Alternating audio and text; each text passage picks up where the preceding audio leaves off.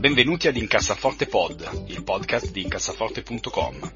Carlo, Tommaso ed io cercheremo di aiutarvi ad avere una vita finanziariamente più serena ed equilibrata, evitando se possibile di spendere soldi in stupidaggini ed investendo i vostri risparmi in modo sensato. Incassaforte Pod, il podcast di diventare ricchi. Oh, un'ultima cosa, questo podcast ha solamente scopo informativo ed il contenuto non è da intendersi come sollecitazione all'acquisto o alla vendita dei prodotti finanziari discussi. Buon risparmio! Salve a tutti e bentornati ad una nuova puntata di Incassaforte Pod. Io sono Andrea Alfieri, con me c'è Tommaso De Benetti. Ciao a tutti. Fresco di acquisto di isole a seguito del tuo successo planetario. Sì, sì, sì, sì, sì, sì. In realtà mi sono concesso un regalo, mi sono concesso un regalo, mi sono comprato ieri un Apple Watch. Sto ancora sperimentando, ma per il momento sono abbastanza soddisfatto. Eh, ok, allora è, è, è, con profonda tristezza che annuncio agli ascoltatori che Tommaso non parteciperà mai più a questo podcast eh, per evidenti in- incapacità estetiche. Eh, c'è con noi. c'è ah, sì, con noi sei, quello che sei quello che ha la fissa dei, degli, dei, degli orologi. orologi. Sì, sì, sì, sì, E c'è con noi anche Carlo Ciao Biofarma, direi. Esatto, esatto, esatto, esatto. Eh, raccontaci esatto. subito. Perché no, no, eh, parlavo in chat con un amico qualche, qualche settimana fa di un'azienda eh, appunto biofarmaceutico impegnata nella genetica, queste cose, ho detto ma che bello questo titolo che è un po' basso, ovviamente non l'ho comprato e quel, quel giorno lì era esattamente il minimo del minimo e ad oggi ha fatto quasi più 30%, ma va bene, eh, cioè, va bene tutto. Eh, sì, no, sì, vabbè, se, se cioè, questo può tranquillizzarti, io non più tardi di settimana scorsa eh, ho pensato che per combattere l'inflazione eh, acquistare una piccolissima quantità eh, di azioni della Barrick Gold, che è il più grosso produttore al mondo di, di oro, eh, potesse essere una buona idea e prontamente ieri ha perso tipo il 6%. Quindi insomma diciamo che si conferma il fatto che siamo degli ottimi investitori quindi qualunque cosa facciate, amici ascoltatori, non, non ascoltate. Noi, noi, siamo quelli che si definiscono dei super contrarian, cioè proprio voi dovete fare il contrario di quello che facciamo noi. esattamente, esattamente. Eh, quindi giustamente partiamo, dopo aver fatto questo disclaimer, eh, dando subito dei consigli a delle persone di cui ne hanno bisogno, quindi probabilmente suggerendogli cose sbagliate. Cosa ci chiede il nostro amico Simone Tommaso? Allora Simone ci chiede, investo in fondi da tanto tempo, ma in stock singoli da poco. Ascoltandoti, solo te evidentemente, ho capito che ho bisogno di una exit strategy, che invece eh, non ho con i fondi, perché le aziende e i loro business sono spesso più volatili. Qual è una buona exit strategy e quale usate voi? Esempio, se raddoppia, eh, vendo quello che ci ho messo, ma poi dovrò comunque pagarci le tasse, non so se ha senso. E poi se fa tipo il 100% di guadagno... Eh, no scusa, e poi il 100% è un pelo troppo ambizioso, immagino, cioè intenda dire che uh, a differenza delle cripto non è che uh, le, le, azioni raddoppino così facilmente. Se si parla di azioni che crescono del 5-8% l'anno, ha senso uscire e quando? Carlo. Uh, dunque, um, allora, più che di exit strategy, che è un, forse un, un, termine un po' fuorviante, uh, io direi, la riformulerei con un, più un come quando, quando mi posso accontentare di, di quanto ho guadagnato con un'azione singola, no? Uh, al di là di tutto quello che abbiamo detto, insomma, compra- cercare di comprare basso, poco, non vendere mai, eccetera, eccetera, eccetera, se dovessimo dare una risposta del genere, io copierei belluinamente, come sempre faccio nei momenti di difficoltà, eh, in questo caso dal migliore, cioè da Ben Graham in uh, The Intelligent Investor, eh, il quale dice, riferendosi a quelle che erano le azioni della sua epoca, quindi più che altro le azioni, uh, diciamo, di quella che oggi sarebbe la old economy, quindi consumer, commodity, eccetera, eccetera, eccetera, eh, se avete comprato in un momento favorevole, quindi avete comprato bene, avete comprato basso, fissatevi un orizzonte temporale, diciamo tre anni e allo stesso tempo, 3-5 anni e allo stesso tempo un orizzonte percentuale. Quindi eh, lui diceva il 25-30%, quindi diciamo che se io ho un titolo e nel giro di due o tre anni sono arrivato al 30%, vendilo, paga le tasse, chi se ne frega, noi diciamo eh, evitiamo di pagare le tasse, che è brutto, ok, però insomma se le paghi perché hai anche guadagnato, quindi eh, paga le tasse perché hai, perché hai, guadagnato. E poi se effettivamente hai comprato uno di quei titoli che sono un po', un po ciclici, probabilmente eh, magari dopo un, due o tre anni quel titolo costerà un po' di meno, se vuoi potrai ricomprarlo e cercare di, di rivenderlo ancora quando sarà, quando sarà più alto. Ecco. Se proprio uno vuole cercare di sistemizzare un po' una cosa, una, una strategia di questo tipo, può essere, può essere non troppo sbagliata, diciamo. Ecco. Sì, io eh, farei un distinguo, eh, nel senso, eh, avete acquistato un'azione di quelle di cui parlavamo una o due settimane fa, cioè quelle per i famosi 100 anni, se tu hai acquistato, diciamo, Coca-Cola no? e pensi che sia una, un'azione che tendenzialmente ti vuoi tenere per tutta la vita perché non vedi ciclicità nella Coca-Cola, se, vai, se hai avuto la fortuna di comprartela bassa, tientela e buonanotte al secchio, no? Perché poi di solito queste azioni molto stabili tendono a dare dei dividendi e quindi tu te le tieni e hai diciamo un income costante, no? anche perché io di solito con questo genere di azioni gli sbagli che ho fatto sono stati tutti nel venderle troppo presto, no? quindi qu- quando le compri bene tientele buonanotte, no? un, mia, un, mio grande regret è eh, Campari che ho comprato a marzo eh, del 2020 in saldo e l'ho venduta guadagnandoci, ma eh, è stato a posteriori sicuramente uno sbaglio. Se invece voi avete fatto, avete comprato un'azione magari con un orizzonte più breve, no? pensate tipo a dei, a dei, petroliferi piuttosto che a tabaccari, cioè a aziende che hanno un po' alti e bassi, eh, come diceva giustamente Carlo, eh, settatevi un target e se ci arrivate vendete, vendi, guadagni e pentiti, insomma. Tu Tommaso, come hai approcciato per ora invece il, le azioni singole, che so che anche ti sei lanciato comunque un pochino? Mm, non ho venduto ancora niente, quindi non, non, in realtà questa discussione l'ho avuta di persona con Simone, credo che sia nata da quella la domanda. Uh, e sì, non, in realtà non ho una grandissima strategia, l'unica riflessione che mi viene da fare è è che bisogna starci dietro perché a differenza dei fondi che tu li metti lì e poi volendo puoi anche dimenticarteli, per le azioni singole invece è molto più importante avere un piano di cioè capire cosa si vuole ottenere da una determinata azienda. Se uno non segue mai rischia anche di prendersi delle sonore aiutatemi a trovare un sinonimo di quello che sono coppole de, de, esatto.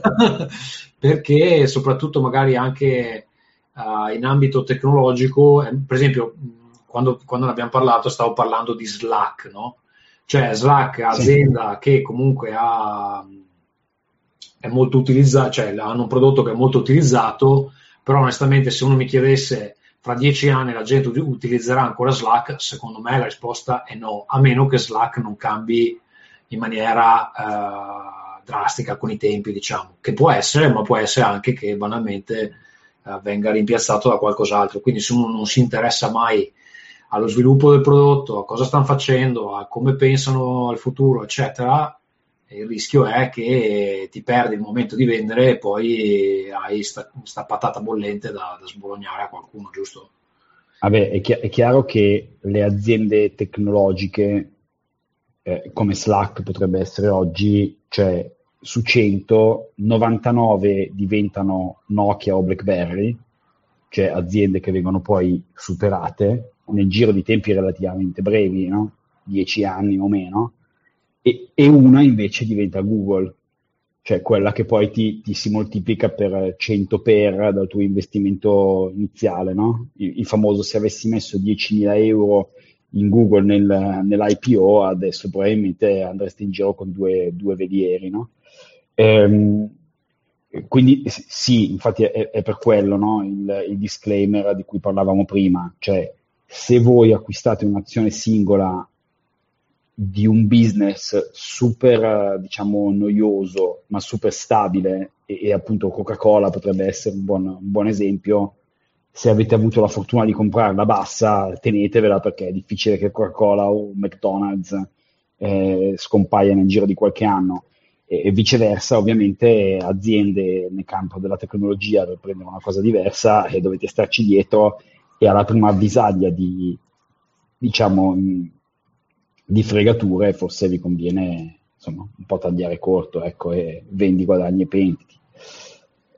Quindi ehm, speriamo ovviamente di aver dato un, un, consiglio giusto, ma probabilmente sarà, sarà sbagliato. Ehm, passiamo agli argomenti della settimana, Tommaso. Allora, un attimo che lo muto. Eh, niente, ehm, c'è un articolo che è uscito sul Corriere di un manager uh, di, boh, di dove era questo? Diciamo un milanese. Sì, sì, esatto. esatto. Milano, perché tanto sono tutti di Milano. È quasi un insulto, Tommaso. Però... Esatto, sì, un milanese che ha mollato tutto a marzo 2020, è andato in Grecia, tra l'altro non pianificando il Covid, infatti dice che è andato in Grecia con la sua compagna, eh, praticamente con l'ultimo traghetto che eh, lo portava da, dall'Italia alla Grecia, eh, e dove venendo dall'Italia tutti quanti lo vedevano come un appestato, per lanciarsi in questa bellissima avventura di restaurare un rudere eh, e vivere con il frutto del lavoro delle sue mani, fondamentalmente, e, e anche scrivendo dei libri su appunto mollare tutto e andare in Grecia a restaurare ruderi. E, e niente, cosa, cosa, ne pensiamo, Carlo? Sì, cioè, non, non, è casuale infatti che eh, questa persona abbia scritto un libro, sembrava un po' diciamo un, una, un, un, po' una marchetta, eh, però diciamo che visto l'argomento del nostro podcast è bella l'idea no, del manager che molla tutto e va a vivere una vita eh, di consumi più bassi eh, in un posto più eh, diciamo remoto e tendenzialmente consumando molto di meno e quindi spendendo molto, molto di meno. Ehm, e, è una cosa secondo me eh, da, da, vedere, cioè a me, a me, piace molto come idea, voi sapete che io ho sponsorizzato più volte il mitico forum e libro Early Retirement Extreme, che di base è un, una serie di persone che ha, ha, fa, ha fatto questo di base, no? cioè che, che, molla tutto e vive con, con, con poco. Eh, la vedo più come una cosa interessante dal punto di vista dell'aspirazione, no? più che non il fatto di andare a vivere sull'isola remota in Grecia, perché la cosa suona molto figa e serve per vendere dei libri, cioè, ma poi di fatto sì, va bene, spenderai anche 5.000 euro all'anno per vivere, eh, però sei anche su un'isola deserta della Grecia con tre asini e quattro persone che parlano solo greco, cioè, non so quanto vorrei viverci, insomma, eh, non, non, so Carlo se tu vuoi aggiungere. Sì, no, no, no, eh, cioè, complimenti a chi riesce a fare tanto un, cambio di vita, un cambio di vita del genere che, che è veramente radicale. Cioè, scusa, per eh. capire il cambio di vita, lui critica chi vuole utilizzare l'elettricità per fare le cose o eh, dice che la cosa migliore che ha fatto è che si è fatto il forno a legna con l'argilla, quindi siamo proprio a tipo il fango che, che, viene scaldato. No, no, no, no, ma infatti eh, poi oh, bisogna vedere anche da, da, che situazione uno arriva. Lui magari era uno di quei manager che dormivano due ore al giorno super stressati sull'oro del suicidio, quindi eh, è contentissimo di aver fatto questa cosa e ha fatto bene. Uh, personalmente no, non è la mia idea di early retirement. Uh, a me quello che interessa è avere la possibilità di a un certo punto non dover più pensare al denaro in quanto eh, somma di, di, di, di, liquidità che mi serve per fare delle cose. Uh, poi che questo mi dia la possibilità di smettere di lavorare, di lavorare di più, di lavorare di meno, credo che in realtà sia un qualche cosa che, che ognuno si, si, ritaglia addosso in base a quella che è la sua indole, a quella che è la sua sfera di affetti, di conoscenze, eh, eccetera, eccetera, eccetera. Mi piacerebbe avere la, la, la, casetta in Grecia sperduta in mezzo al mare, ma magari ci vado due mesi all'anno e poi gli altri li, li, li ripasso qui. No? Eh, quindi dover fare una scelta radicale che comunque mi toglie tutta una serie di possibilità non è la mia idea di retirement. La mia idea di retirement è avere tutte le possibilità, cioè poter fare veramente quello che voglio ed essere veramente libero. Uh, detto questo, ripeto, tanto di cappello a chi, a chi, è riuscito a fare questa cosa, anche se faccio una, una riflessione, ve la butto un po' lì, eh, ver- quando si leggono le storie di uh, early retirement, quasi sempre quelli che vanno in early retirement in realtà lavorano ancora, semplicemente hanno cambiato lavoro. Uh, quindi una cosa è cambiare lavoro, una cosa è essere Beh, libero di non cioè, fare più nulla. Scusa, cambi- eh, vabbè, ma cosa vuol dire non fare più nulla? Perché cioè, non fare più nulla sta seduto sul divano? No, non fare più nulla è, è cliccare due cose e, e in borsa, comprare, vendere, eh, gestire delle proprietà, gestire degli immobili, eccetera. Sì, ma devo alzarmi alle 5. È un po' il discorso che faccio sempre con mia moglie che dice: Sì, ma tu lavori sempre. Io dico: no, Io non lavoro sempre. Io una parte della settimana lavoro per i clienti e quello è lavoro. L'altra parte della settimana lavoro per cose mie e non lo considero lavoro, cioè è lavoro alla fine No, però certo. è la mia parte di divertimento, diciamo così. No, no, perché se uno si, si, si, diverte ad alzarsi alle 5 di mattina a fare il pane nel forno d'argilla, ad andare a vangare, a tirare fuori le galline dal pollaio... Cioè, tu, cioè, l'idea che hai tu dura una settimana, poi cioè, ti, ti, se non hai qualcosa da fare che, che, che consideri che soddisfacente, cioè non, non ma non è necessariamente qualcosa che, che devo produrre, qualcosa che, che considero soddisfacente, no? Questo che senso? Invece eh, questa persona, da quello che ho capito, è comunque costretta a fare delle attività quotidiane e rutinarie perché se no non, non, se non muore di fame praticamente. Eh, meno, eh, hai capito? sì, di, di, base poi in realtà io sono un po' malizioso, cioè questa persona non è più un manager ma adesso scrive libri, no? Di mestiere sì, ecco, e lo fa, lo fa da, un, da una casa in Grecia e io, cioè, il mio punto di vista è che l'indipendenza finanziaria, adesso scusate se uso un termine brutto eh, da, da, economista, è una cosa che ha un'utilità marginale decrescente, cioè passare da essere la persona che non riesce ad arrivare a fine mese alla persona che ha 3.000 euro in banca e quindi ha il famoso cuscinetto per le emergenze, ha un incremento sulla vostra qualità della vita che è pazzesco, no? Da lì ad avere la possibilità di dire ok, ho da parte degli investimenti che mi permettono, se voglio, se litigo col mio capo di mandarlo a fare in culo e di fare magari un anno senza lavorare, anche quello è un grosso passo. Passare da lì ad avere la Rolls Royce, cioè il cambio nella qualità della vita, secondo me è anche poco, no? Quindi sta a voi anche trovare, come diceva prima Carlo, qual è il vostro, il vostro equilibrio. Secondo me i, i, i, il più grande eh, aumento diciamo, nella vostra qualità della vita si ha soprattutto all'inizio. E quindi quando si passa dall'essere la persona appunto che vive il famoso paycheck to paycheck, come dicono gli americani, che è una vita molto stressante, molto triste, no? perché sei schiavo del tuo lavoro, se il tuo capo ti manda via, tu non sai come pagare le bollette, eccetera, a invece avere una situazione finanziaria più solida. Lì, lì è veramente è il game changer, no? Poi se avete voglia di andare a vivere sull'isola deserta, c'è good for you, nel senso io penso che sull'isola deserta eh, della Grecia con gli asini dopo due settimane mi rompo i coglioni, brutalmente, cioè prende male internet, non ci sono concerti metal, cioè una rottura di palle pazzesca. Eh, quindi nel senso bene per il nostro amico manager, ma anche io preferirei eh, vivere una vita un po' più, un po più mista.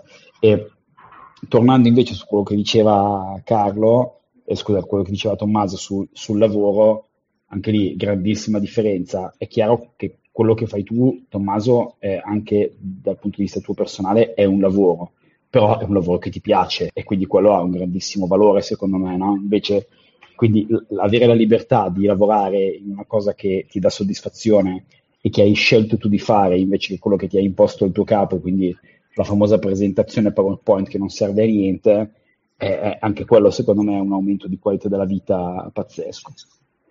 Sicuramente, sì. Molto bene, molto bene. Poi, eh, Carlo, vuoi, vuoi ribattere? Da... Tu, tu, probabilmente non, non, vivi questa cosa perché mh, se, se, se, ho ben sì, capito, sì, non sei io, dipendente tecnicamente, tu lavori per te stesso. Quindi... Tecnicamente, diciamo che il, il, mio padrone è il mio cliente, che comunque può essere veramente un datore di lavoro eh, rompiscatole tanto quanto il manager aziendale. Eh, però sì, ho, ho, lavorato in azienda per tanti anni e, e, e, capisco, e capisco, in pieno il, il, discorso. No, quello che a volte mi fa sorridere è, mi fa sorridere no, insomma, mi lascia un po' perplesso, è quello che dice non ho più voglia di lavorare in azienda, metto da parte un milione di euro e poi vado a fare il meccanico di biciclette. E potevi fare il meccanico di biciclette fin dall'inizio. Questo che, eh, però probabilmente non ti andava bene con lo stipendio fin dall'inizio perché volevi avere qualcosa in più da, in più da parte. No? Quindi hai sofferto, tra virgolette, i primi anni e poi sei andato a fare quello che ti piaceva come ti piaceva e, e, e lavori e comunque stai bene, perché l'importante è che uno stia bene e abbia soddisfazione di, quello, di, di come ha passato la propria giornata. No? Se la tua soddisfazione è aggiustare le biciclette o addestrare i cani, eh, per andare a caccia, che non sono due lavori particolarmente remunerativi, sono tu dei, dei, dei side job o, o, delle passioni eh, con cui ti paghi le spese, se però hai lavorato bene vent'anni e hai messo da parte un gruzzolo che ti permette di, eh, diciamo, di, di, di, fare dei lavori che vanno semplicemente in pari, allora bravissimo. Ah, assolutamente, assolutamente. Um, ultimo argomento della giornata, c'era un articolo sul Sole 24 Ore che, visto che io sono un pezzente, eh, non ho potuto leggere perché era dietro paywall. Quindi Carlo ce ne Noi non paghiamo, non paghiamo per cose che non servono. No, eh, se, se, volessi fare l'elitista vi direi che io ho già eh, l'abbonamento a Bloomberg e al Financial Times e quindi non posso prendere un quotidiano eh, di quartiere come il Sole 24 Ore, eh, però diciamo che sono un pezzente e non ho l'abbonamento al Sole 24 Ore. Sì, allora l'articolo, l'articolo, del Sole 24 Ore un po' altisonante è per la Banca Centrale Americana l'economia riparte ma i mercati vedono la recessione. Ecco perché, uh, per farla molto breve, insomma, il, la, siccome le cose sono, sembra che siano un po' ripartite no? con la campagna vaccinale, almeno nel mondo occidentale, uh, il mondo si prepara a riprendere un po' quelli che erano i, i, ritmi precedenti, al netto di quelle che saranno le difficoltà nella, nella supply chain, cioè nella, nell'approvvigionamento di cose, eh, perché le fabbriche sono state chiuse per un anno, i magazzini sono vuoti, quindi bisogna ricostituire le scorte. Uh, questo causerà per tutta una serie di meccanismi economici uh, un aumento dell'inflazione accompagnato dal fatto che, vado un po' nel tecnico, le banche centrali aumenteranno i tassi di interesse, uh, di conseguenza questo che cosa porterà? Porterà a ad avere quella che da un punto di vista più che altro tecnico che reale potrebbe essere una, una situazione di recessione dove quindi il prodotto interno lordo delle varie nazioni che si presume aumenterà su base anno nei prossimi 2-3 anni perché partendo da 100 metri dietro al traguardo come è stato l'anno del Covid è facile aumentare, eh, però nel brevissimo periodo potrebbe esserci, eh, o anche nel medio periodo, magari sei mesi, un anno, un anno e mezzo, un pochino di recessione. Cioè, ehm, che cosa vuol dire questo per chi investe?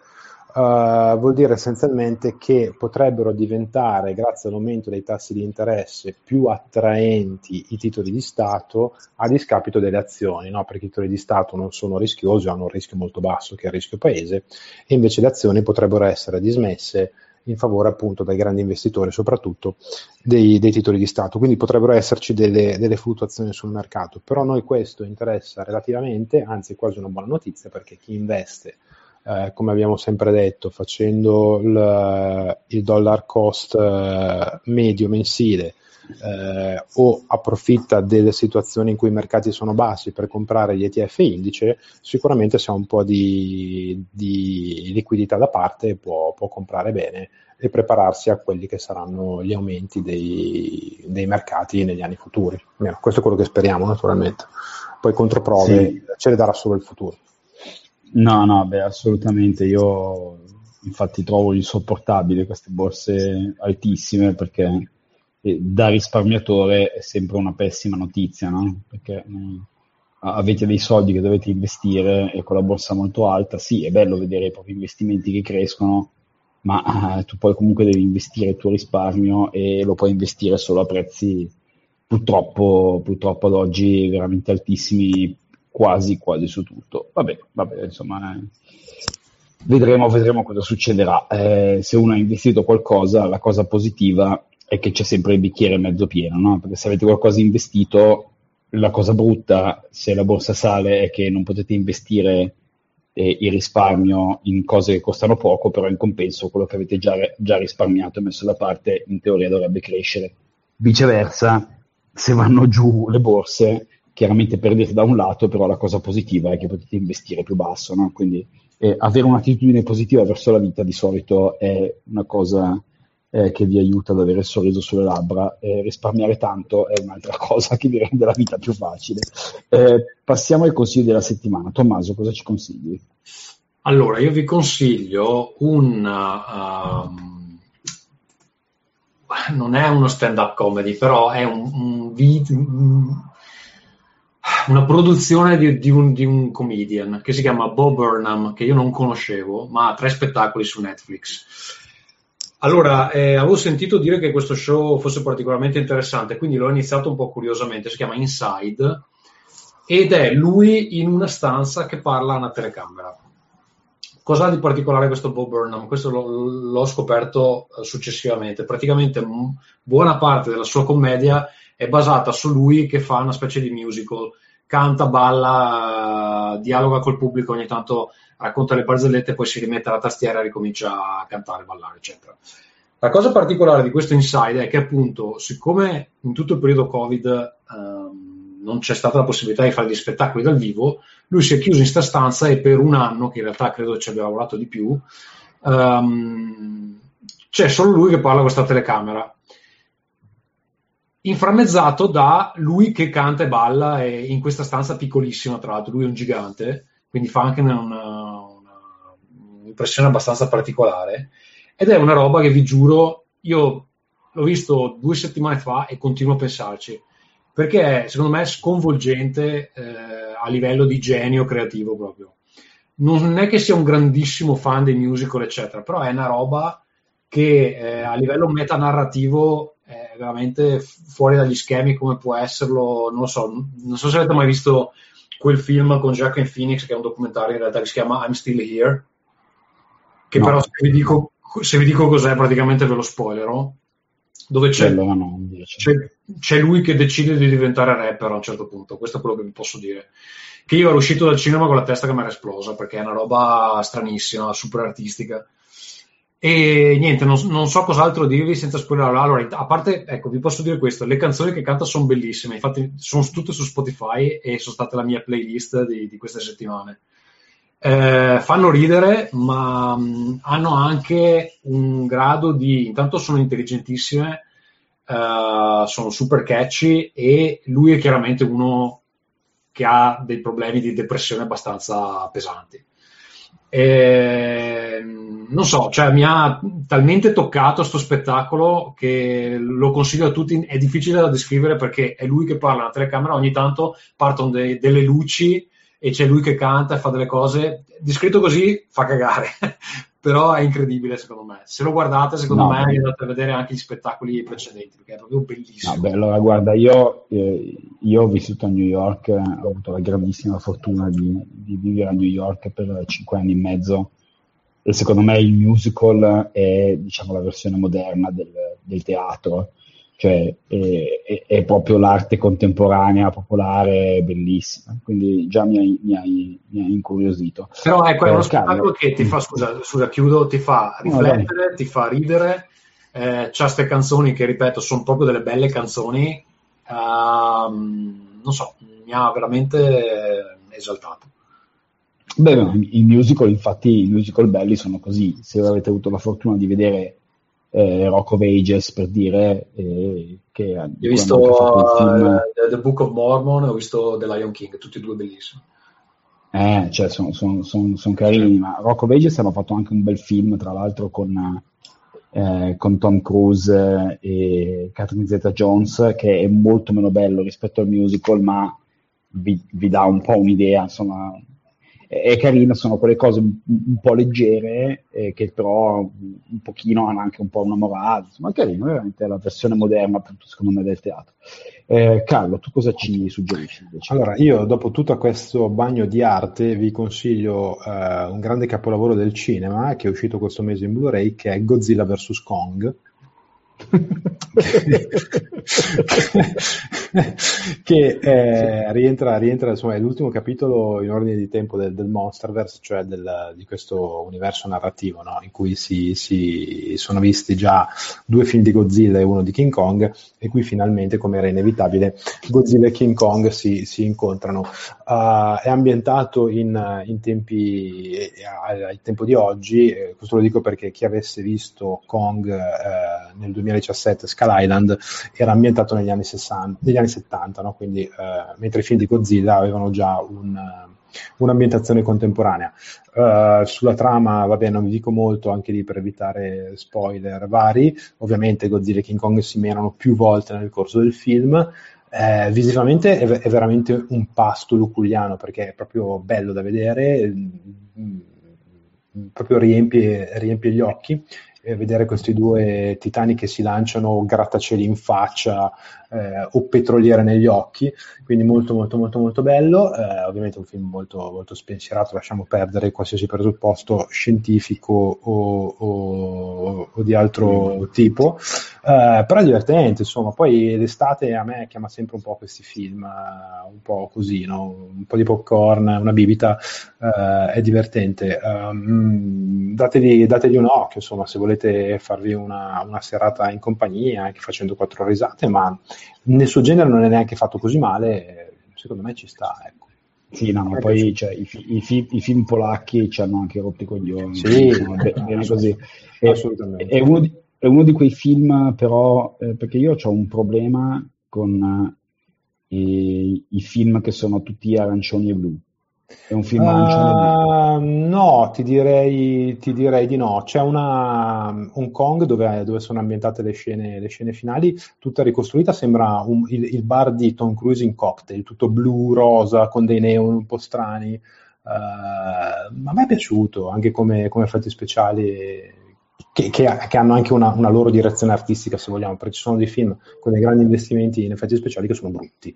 Eh, questo in realtà a me è piaciuto abbastanza, insomma, quindi mi sono divertito. Spero poi che si concretizzi quel rumore di cui si parlava, cioè di un crossover tra il mondo di Godzilla e Kong e il mondo di Pacific Rim, però non so, vedremo. Uh, lì eh, sarebbe sì. proprio eh, sì. sì. poi dobbiamo trovare il modo di metterci in mezzo Fast and Furious con The Rock. E il veliero, il veliero di Vanguard. E, e il veliero di Vanguard e, poi, e poi, abbiamo vinto tutti. Eh, benissimo. Io invece ehm, parlando di orologi eh, avevo tre consigli. Volevo consigliarvi qualcosa della Casio. E, e do tre orologi da suggerirvi. Il primo è il mitico A168 che se andate a cercarvelo è praticamente il Casio, quello è il Casio, cioè il Casio, quello banale, quello che costa tipo 20, 25 euro. Ehm, vecchissimo, bellissimo, mm, super, super reliable. Io tra l'altro l'avevo anche portato in immersione a 40 metri, eh, incidentalmente, così per, per, per, per provare come eh, fosse in realtà un orologio ben costruito. Eh, poi, che costa tipo, appunto, come dicevo, la 168 costa tipo 27 euro, 30 euro su Amazon. Eh, il 5610, che è praticamente il G-Shock, il classico G-Shock quadrato, quello di cui abbiamo parlato nel, eh, nel, nell'intervista a Jacob Fisker, eh, nella sua versione, diciamo, eh, solare, quindi diciamo più moderna, ma anche quello costa tipo un centinaio di euro ed è un altro di quegli orologi che vi dura una vita indistruttibile, lo portate in spiaggia, ci rovesciate sopra il mojito, eh, fate quello che volete e non, non, muore mai. E poi se invece volete eh, fare una cosa un pochino più carina e un pochino più utile, c'è della serie Pro Trek, bellissimo, il PRV 3100, che è l'orologio che tra l'altro sto indossando in questo momento, che è l'unico Casio eh, che ha il, diciamo, la bussola, l'altimetro, il barometro che sia meno grande di un'automobile di medie dimensioni, no? perché di solito la, cioè la Casio fa, fa, questi orologi tecnici che sono tipo, è come mettersi tipo una, un piatto di ostriche al polso, no? ecco, questo è l'unico di dimensioni più o meno umane, quindi insomma il PRV 3100 molto bello, sempre solare, quindi indistruttibile, sono tutti orologi che trovate, insomma, il più caro che questo PRV costa 200 euro, insomma, quindi caro, ma non, una cosa che vi dura una vita, non, non, non carissima, sono indistruttibili, belli e, e, oggettivamente la Casio comunque è, una, è, un'azienda che ci accompagna da quando siamo bambini e visto che noi oramai siamo vecchi, è oramai una cosa, diciamo, quasi, quasi vintage. Eh, molto bene. Eh, Carlo, Tommaso, avete qualcosa da suggerire? In, in, Io vi butto, lì, vi butto, lì, l'app degli europei, se, se, state seguendo gli europei di calcio l'app è fatta molto bene, dategli un occhio perché ha dentro le partite, gli orari, le formazioni, un sacco di news, scaricatela. Sì, io ho scoperto tipo due giorni fa che stavano c'erano gli europei. europei. Sì, sì, sì, sì, grande, grande di cose. Sì, sì, sì, sì, sì. Tu Tommaso hai, hai no, altri progetti che stai, che stai, godendo? Ma io ma cosa mi sto godendo? Io, eh, le mie ferie iniziano la settimana prossima, quindi sto cercando di chiudere il più possibile ed è un, uno tsunami di, di, cose a cui badare, quindi non, non, mi sto godendo proprio un bel niente in realtà. Vabbè, no, pe- pensavo che, che, che, tu fossi tipo su un letto di banconote da 100 dollari il letto di banconote sto, sto, scoprendo dei costi di burocrazia che mi viene da, da suicidarmi. Dovresti, dovresti, installare uno di quei cosi che fanno piovere le banconote quando sei a letto dal soffitto. Te uno dei cannoni che spara le banconote. Esatto, esatto. Va bene. Benissimo.